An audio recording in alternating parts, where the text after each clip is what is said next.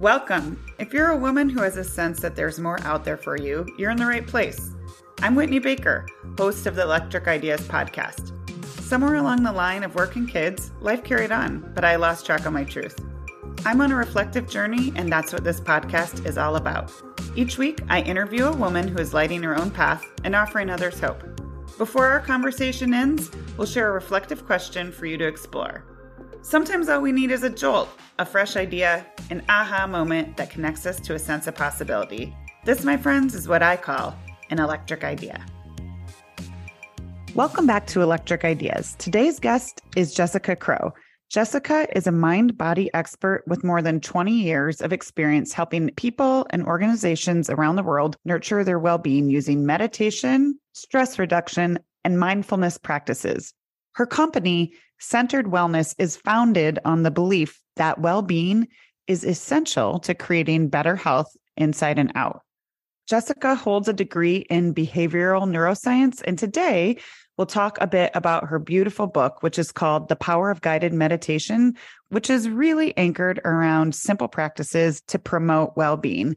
And before we hop into the show, I just wanted to say I often survey the Electric Ideas community to ask you what you want more of. I am here to serve.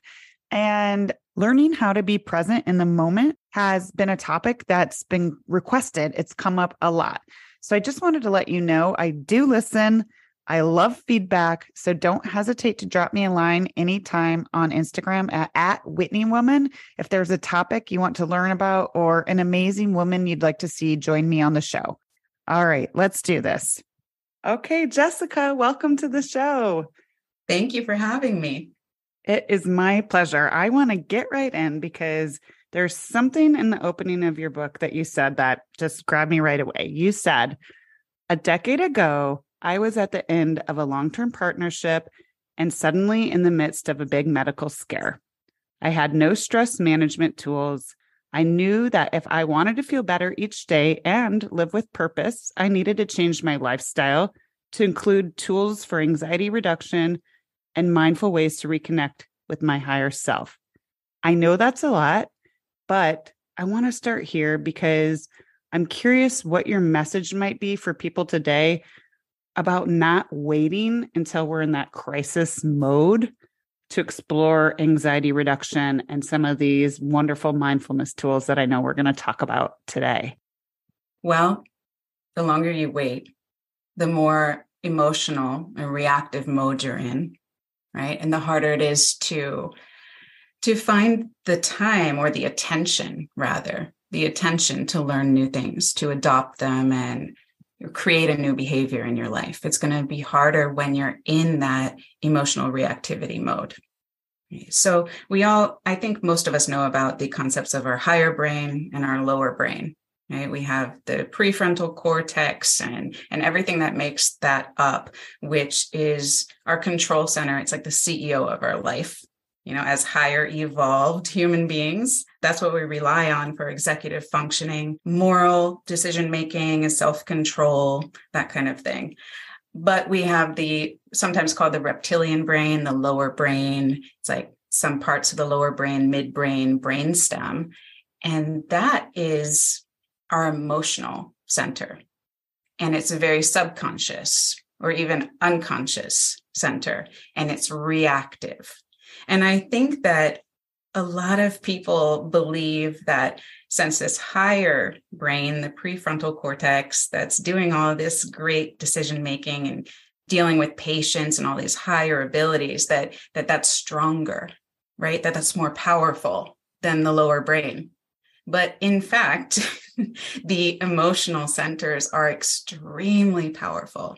So the moment they get turned on, and we may not even realize it, the moment that they get turned on, it's really hard to come back out and have a sense of reasoning and, well, let me think this through. What's the right thing to do? Let me take a few breaths.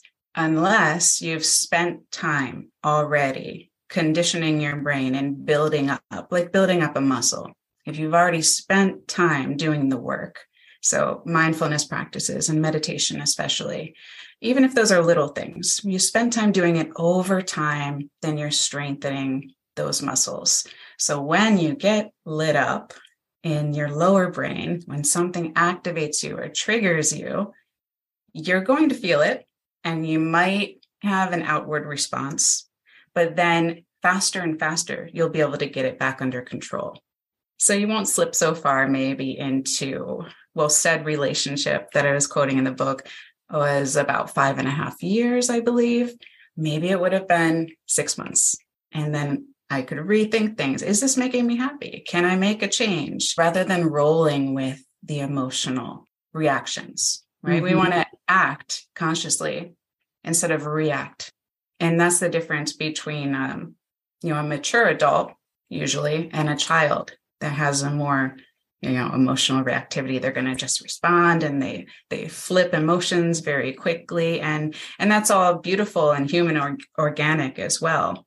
But as we learn as we learn self-control and we learn what's best for us and how to treat others around us we are strengthening and working towards having more control over our emotions right what would happen if the world was run by emotions no i think a lot of it a lot of it is. So if you, if you look at war, the violence that's going on, racism, all of these very deeply rooted things, they are really run by emotion.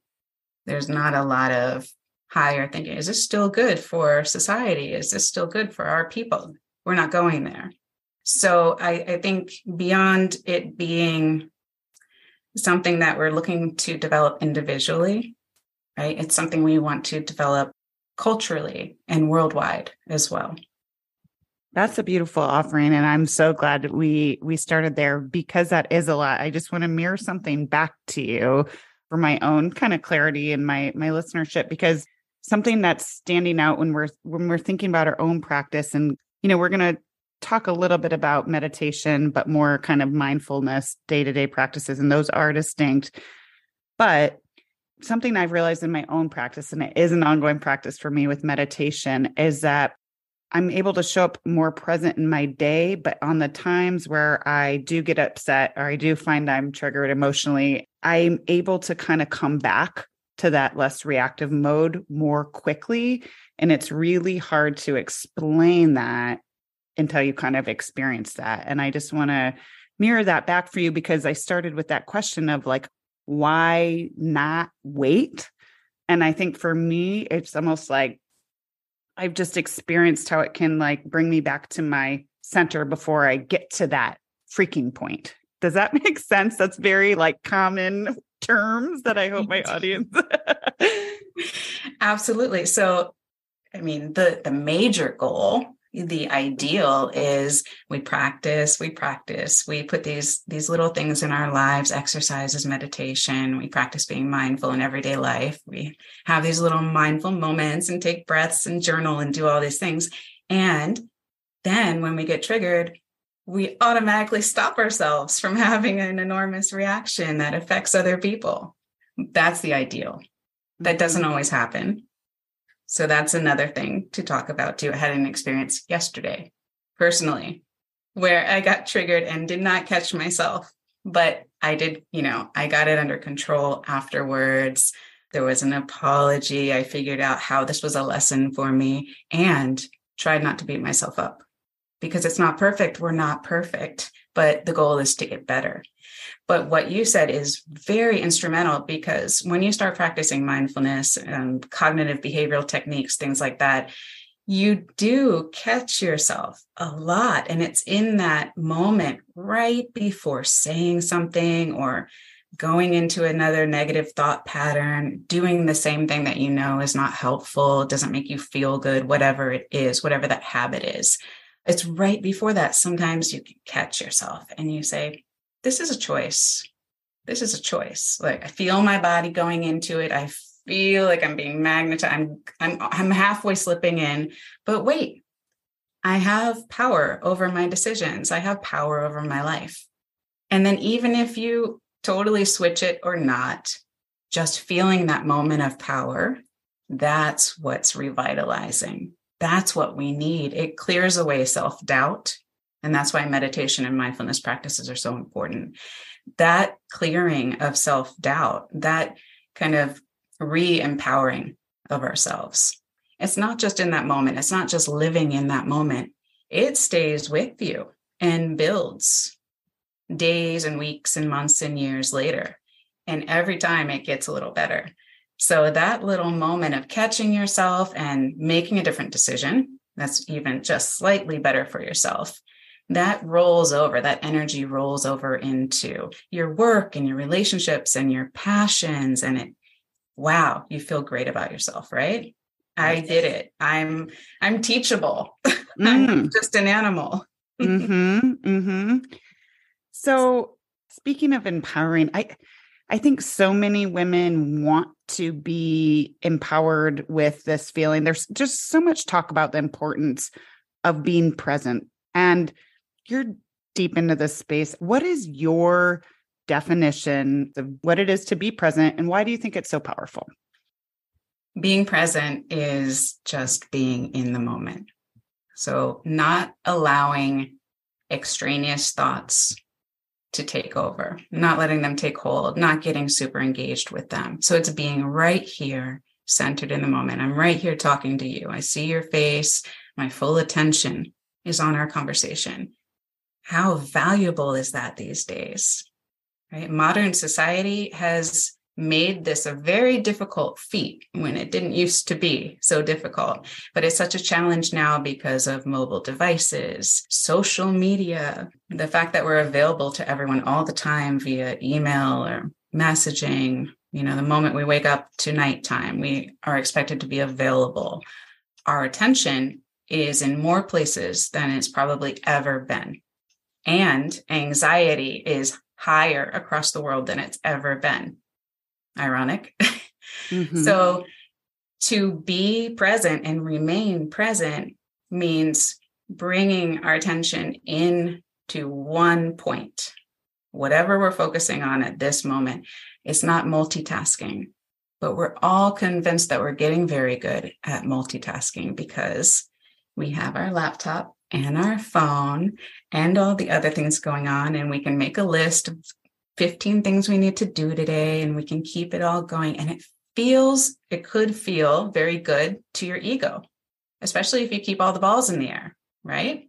Do you have those days? I certainly have those. Oh, I did everything on my list and I called them back and I took care of that and I picked this up and I'm I'm on top. Ooh, that feels good. But are we really giving the highest quality of attention to each of those things. And maybe they don't all need them, but some of them do. Work projects, personal relationships, some of them do. Engaging with your passions, your creativity, it needs your full attention. So when our full focus is there and it's not distracted, it's not, and I think of like a constellation.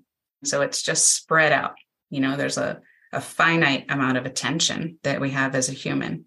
And if we're on 20 different tasks and the alert that just went off on the phone and the thing that's happening outside the apartment, it's it's spread out no matter what. And we don't have access to the knowledge that we've built around that subject, everything we've absorbed and created. We don't have access to our self knowledge around it, the things we've learned in the past the notes we've made for ourselves about decisions we want to make next time that topic comes up. Or you know the things that are really important to us. Are they in the forefront of your mind? We don't have access to our intuition when we're split. So to me yeah the present moment is a long way around. The present moment is just bringing it all back to right now. And you know the most probably the most popular common way to do that is with the breath which we did at the beginning of this session which was so lovely. Thank you. So just taking a couple of breaths could be a very basic way to bring it all back in. The breath is it's really like a pinnacle of present moment awareness right? It's it's always moving if you're alive. It's always changing going in and out. It's always right now the past is never the future. It's always happening right now. So when we tune back into that, saying that's this is what's happening right now. This is not breath an hour ago or breath later on. This is right now. And it draws us back in. It also gives us that grounding effect of coming back into the body, which I use a lot in my practices and training teachers as well, because we are we are not just our emotions and our thoughts and our intellect. We are our bodies and they are connected. So it's really important to realize that meditation doesn't have to be completely in your head. You don't have to sit still and lose track of your body we're using our body. We're here using our bodies, right? We have this amazing gift, and the body interacts with the breath. The thoughts interact with the body, and vice versa. It's really all one. We just, our human brains like to separate things. So that's how it goes and makes it more rational, easier to follow and understand and learn about things. But body, mind, spirit, all one thing. So drawing that breath in coming back to the present moment on the breath, feeling it come into the body, grounding. Here I am in this body. I'm not over there in that worry. I'm not over there reiterating what happened this morning at work. I'm right here in this body taking a breath. Yes. I'm glad you brought up the simplicity of the breath because if we're listening to this, we're breathing. Everybody has access to that. And I think what happens okay i'll give just uh, i think an example that happens to a lot of women it's like they sit down to do something and they maybe are inspired by jessica crow and they want to single task and their worries about the future or their to-do list is clicking or they're replaying that like oh crap did i overshare in that conversation yesterday like who knows and they it's not for a lack of wanting but they really are struggling for many of the reasons to drop in. Is there anything else just in terms of moving through our day to day life that you found helps your clients drop in when they're ready to drop, when they made that decision and they're trying to be intentional, but maybe they don't have an extensive background of a meditation practice to lean in or, or anything like that? The largest influencing factor here, the biggest influencing factor is just putting things into your schedule and being really diligent. And that can be three minutes, five minutes, but creating these practices that are every time the same day. Right. So we're teaching our brain this is part of my day. This is part of my schedule. This is what I do. So maybe you're journaling for 10 minutes right after you wake up. And then you have another calendar alert set in your phone for the middle of the afternoon you turn everything off, you go into a different place away from your computer or desk, and you just breathe for five minutes or follow a guided meditation, reconnect. Whatever that looks like to you could be going out, taking a walk, bringing mindfulness into your process of walking on a break, could be taking a bath at night. Ideally, you'll have several of these processes, but whatever it looks like to you and making it really firm. This is a non negotiable. And then in those moments, they may never grow past five minute or 10 minute practices, but the more you do them, the more they accumulate and they strengthen these parts of the brain. So when you're in the throes of everything, you feel like you're in the weeds and you're thinking about this and that, and you can't bring it back to center, you will be better able to, just like we were talking about the reactional, the emotional reaction and getting triggered, right? That's the word, that's the big word. getting triggered by something emotionally. But then if you've done some of this work, you can pull yourself back out of it or at least you can reflect on it and make you know make sure you make a different decision next time sometimes you can catch yourself before you react and it's similar that you're strengthening these executive processes these parts of the brain all of these neural networks that are going to help you get from, oh, I have to pick up the dry cleaning and the kids have soccer and then there's this thing going on and, you know, like my belly hurts is telling me that. And there's all of this information bombarding you. It's that same network that's going to respond to your signals that you've created, journaling, taking a few breaths, doing some sort of mindfulness practice, a guided meditation. Now it's going to respond because that's the signal that it's okay to drop back into you. Let those things go. They're still going to be there, right? But this is sort of a subconscious conditioning when you can put these in your calendar, like you're really instilling them in your life. This is a new behavior you're creating. And, you know, some people say that takes a month, some say three months. In the whole scheme of things, that's not a lot of time. So let's do it. put them in your calendar. Don't forget, make it easy for yourself at first. Put up post it notes, write something on your mirror, create a little space where you go sit, download an app on your phone that's right there on the home screen. That's your meditation app, whatever it is. Make it easy for yourself. Once you start creating that, even if you don't feel like doing it, you've done it for a little while, you've strengthened these cognitive processes. Once you get in the weeds, it's going to be easier to pull back out yeah, it goes for emotional reactivity and being triggered. It also goes for just being overtasked. Is that a word? Having too many. and I know I, I read some research, it was a couple of years ago now, but I, I do think about it a lot when my mind is is doing it about how women use more of their brains on on things like remembering if we need toilet paper or wonder like are we out of this yet? I have to get it. Like those kind of little thoughts right? So we're doing that as it's well. Frustrating. we double i know. Yeah. i'm like we have more to work against in that in that regard. Just um, one more reason to make sure that we're we're giving ourselves some of this space and tools to practice. Right. And that we're allowing ourselves self-compassion because mm-hmm you hear that information, that's not just you, that's all women. That's across the board. So it's relatable. It's not just you that's going through it. That, sh- that should give us, you know, a moment of ease and sigh where you can say, oh, okay, well, this isn't just my brain freaking out. You know, I'm not the only one struggling with this. So that makes it a little easier to give ourselves self compassion.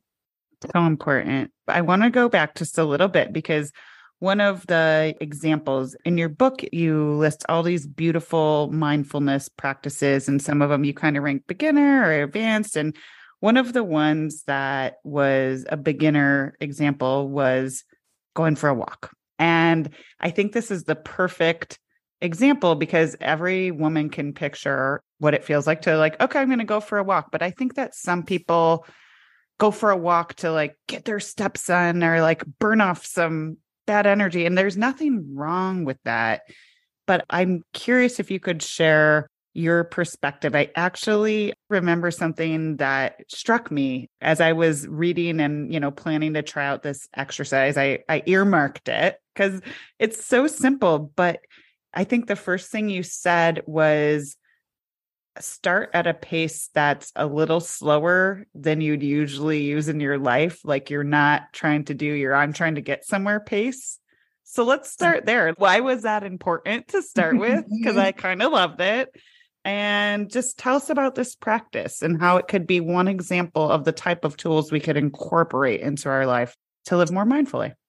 Sure. Well, I just posted up a mindful walking meditation. I don't know if if that's why you were bringing this up or if this was just a no it's total coincidence. but yeah i just posted it up on insight timer in my podcast. So there's an example of it there. What i posted was a practice and i think this is similar to what's in the book a practice i learned decades ago when i was first getting into mindfulness and exploring what it was and doing practices you know back in the in-person class time. You'd walk around the room that you were in that's it if you were outside, maybe you'd walk around the same space outside, but you weren't trying to go anywhere. This wasn't a normal walk.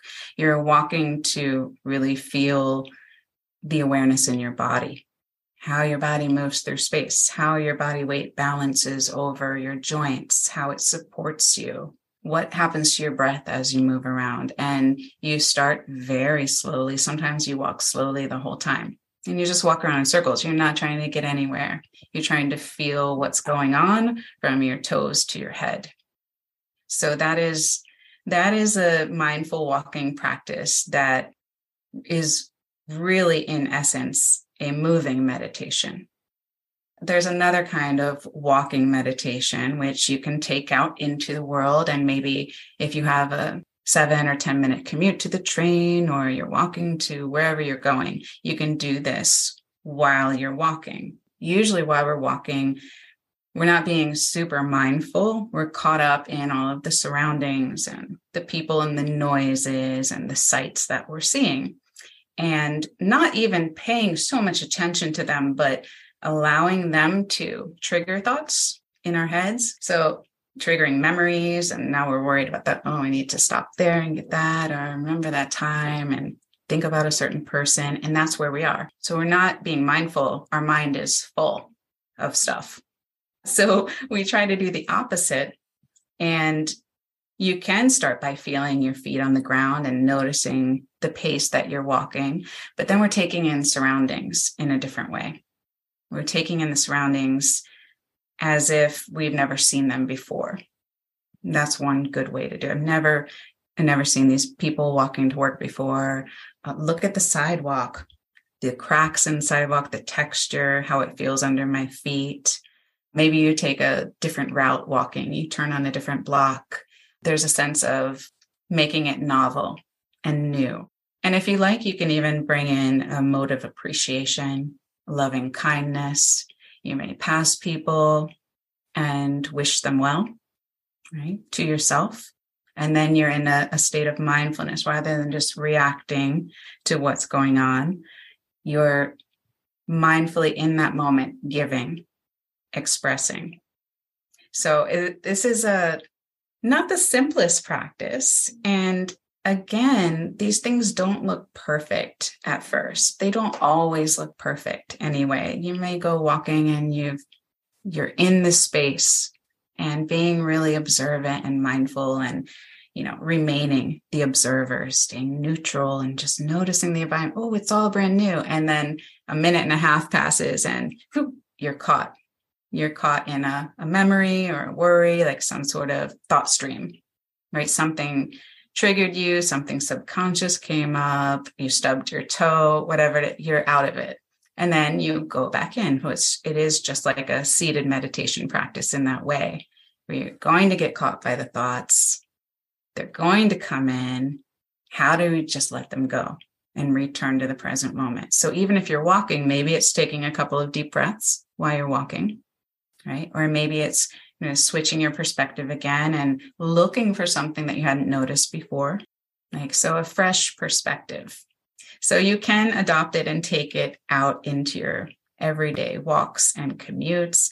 It's going to be more challenging if you already have a lot of things on your mind. Like if you're headed to work to give a presentation, maybe not the best time to practice this. And I would start off with the type where you're really focused on your body awareness, body and breath awareness, how your body moves through space in a controlled environment. And you might be outside, but maybe not a lot of people, not a lot of distractions around.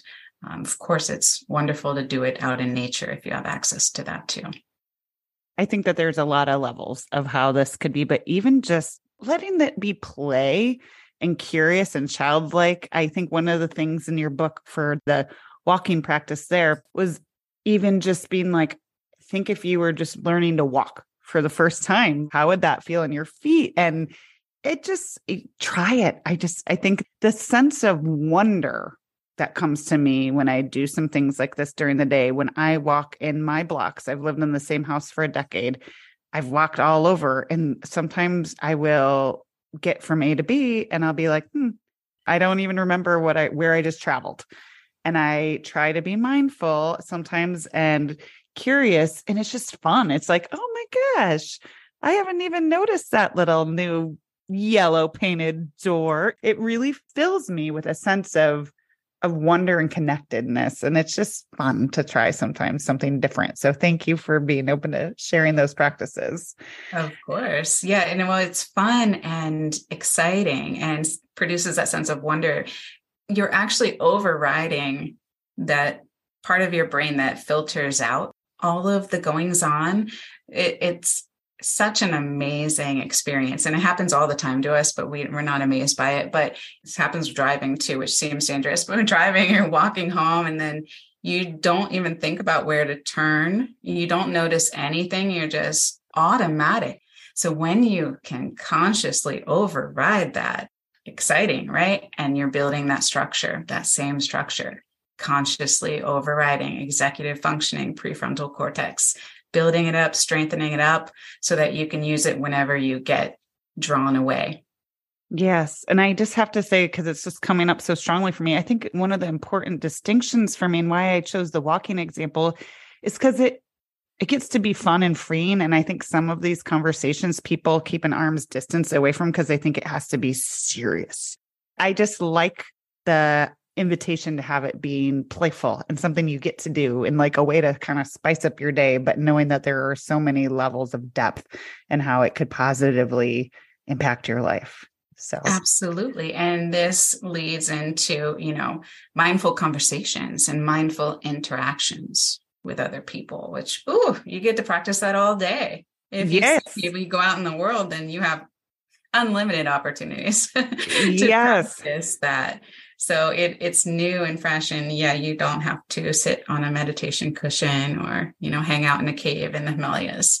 You can do these types of things anywhere. Mm-hmm. You can mm-hmm. expand your perspective and strengthen your mind and self control, and just become a more mindful person in general by literally just throwing these little bits in. It doesn't have to be the whole conversation. It can be just one minute you control yourself and really stay focused on what the other person is talking about. Don't let your thoughts take hold of you. Loosen that grip. Okay, there's two things. I'm like, oh, I could, I feel like I could talk to you for so long. And I want to be mindful. I want to make sure there's a few things that I get to because I know they're top of mind for my listeners. Sure. One is transitions. Okay, so let me just give an example. I think a lot of women who are like working in whatever capacity have situations where they want to feel dropped in and present with the people they love. But the reality is they've got sauce that needs to be stirred. Someone's crying, someone's calling for help with homework, the spouse is getting home, partner maybe, and they want to be welcome, you know, so nice to see you. And it's just hard to feel present when literally there's not always time to single task. So in these times of transition in the modern woman's life that it's just real, they happen every day. What is your best advice for more mindful transitions? That's a good question. What comes to mind is having some sort of ritual, even a very small, short ritual. We need to, yeah, transition the mind state from, and you may still be stirring the sauce and taking care of the kids and cleaning up something like all at the same time. But then your partner comes home and you can have this ritual, whatever it is, returning to an affirmation in your mind, maybe. I want to be more present in my relationship. I love XYZ, whatever that affirmation is you create. Love when I connect. I love when our first smile when he gets home or she gets home that feeling of connection, reminding yourself, taking a couple of breaths there. So having some sort of ritual between switching. I mean, we know that that's that's something that's really valuable before bed and some other times. We learned that during COVID, I believe a lot of people learned about it and researched it, is that switching from working from home to regular life in the same location. So, yeah, there are processes of really clearing and switching over. So, I think ritual is extremely powerful.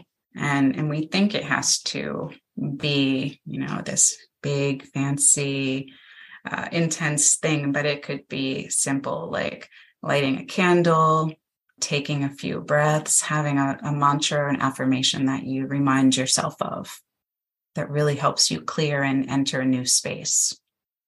I really like how what you just said ritual can be something as simple as a short mantra or something we tell ourselves quickly. Even in my mind, if I'm not, if I'm stirring the sauce, let's say I can still say, Oh, I'm excited to see my partner. I'd like to greet him with a smile, you know, and just making that be a, a tiny individual ritual.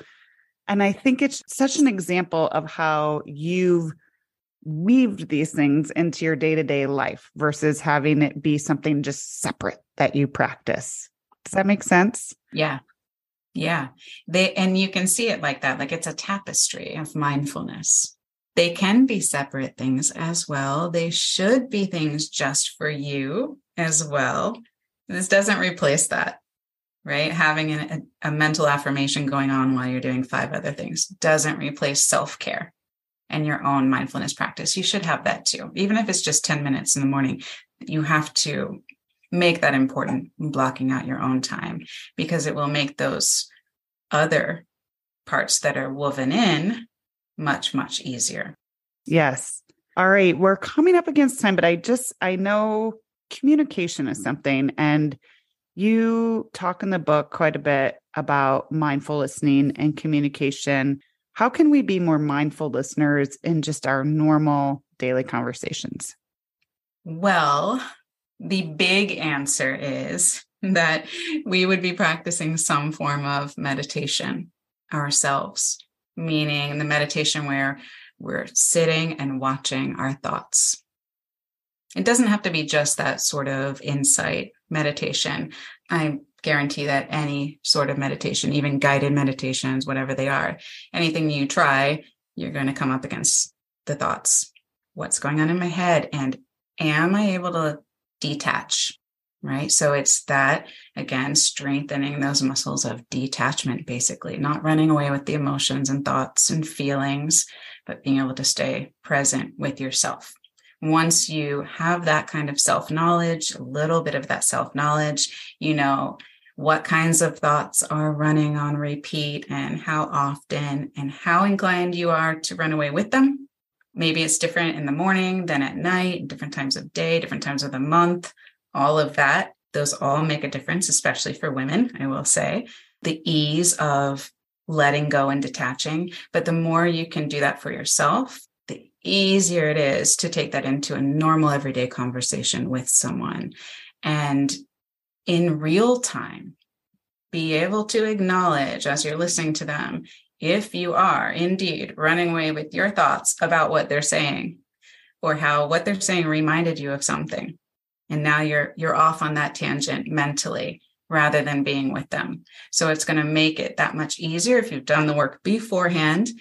But even if you haven't or while you're building up those muscles and those practices you can try the trick of you know you're listening with all of your senses you're paying attention. And in your mind when they state something you know i had a really rough day there's a lot going on my kid is sick and you could say she had a rough day she has a lot going on her kid is sick. Uh, in your mind you're not repeating it back like a robot but mm-hmm. in your mind mentally repeating and maybe that keeps you on target more as well that's um, interesting because you're really digesting. You're just so focused on receiving what they're saying. I think a lot of people start thinking about their response, which is natural, you know, this but I think it's important and even with our children and our partners sometimes it's like our I think for a lot of women you're you have logistical to-dos that bubble up, you know, when it's someone that's so familiar. I think that that's a that's something cool um, for people to try. Thank you for sharing.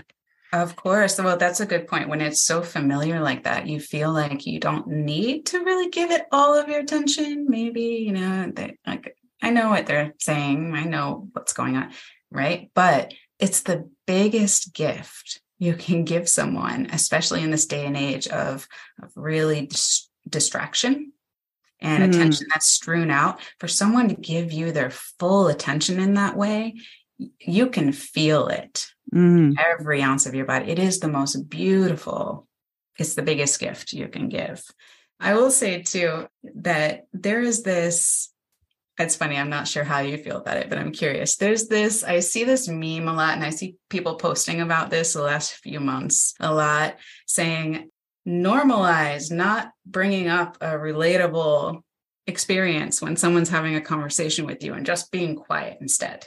I don't know. Every time I see it, I sort of hate it because yes, we want to do that. We're human, right? And I understand that they're saying like, you know, just keep it keep it to yourself, be more mindful of what they're saying like but the fact is some people want and need that and that is how we connect. We just shouldn't do it in the wrong moment. Make sure they've expressed everything first and kind of clue in and, and use your intuition.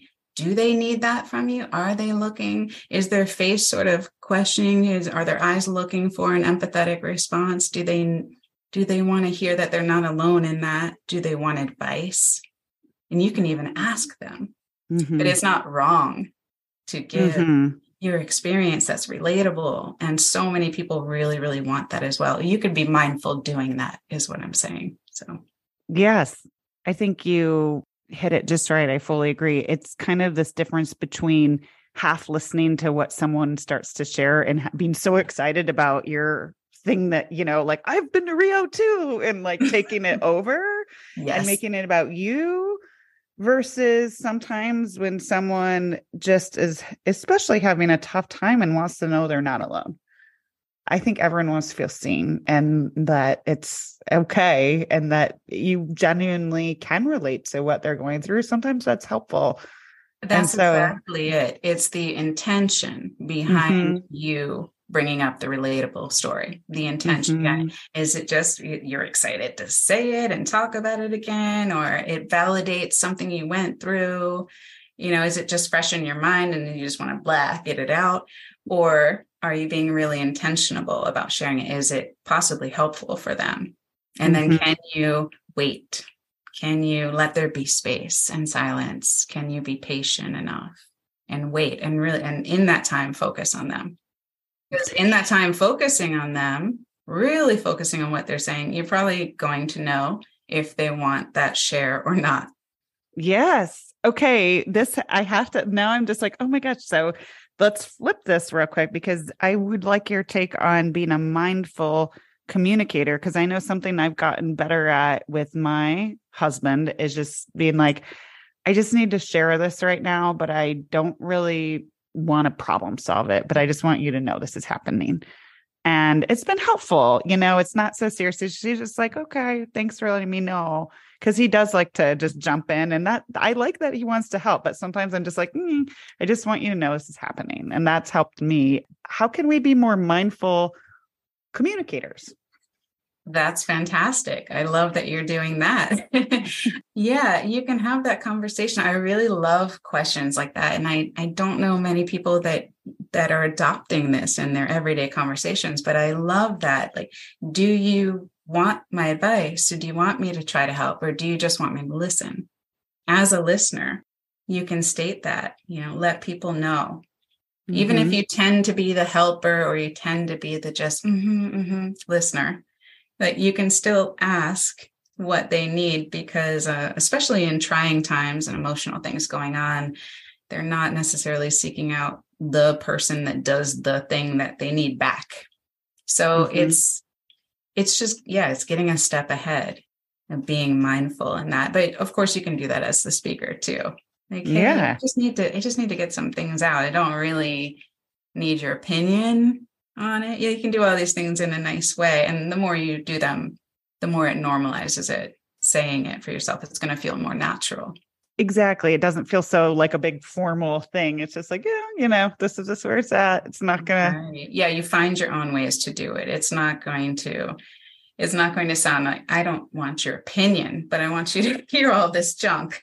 Right. um, you'll find your your own way to say it, and yeah, I think introducing that to your friends, to your family, like just doesn't have to be a conversation like, hey, every time we talk now, I think one of us should see yeah. how we're talking. like you can just start slipping it in, slip in the question. Most people are not used to getting that question. They're going to appreciate it. Mm-hmm. It can be very organic. Right. I think you can be with children too. You know, sometimes they just want to release a little. All right. Well, this was so lovely to connect with you. And I so enjoyed your beautiful book. We'll make sure to share that out with the episode. People are going to want to learn more from you, Jessica. Where can they find you?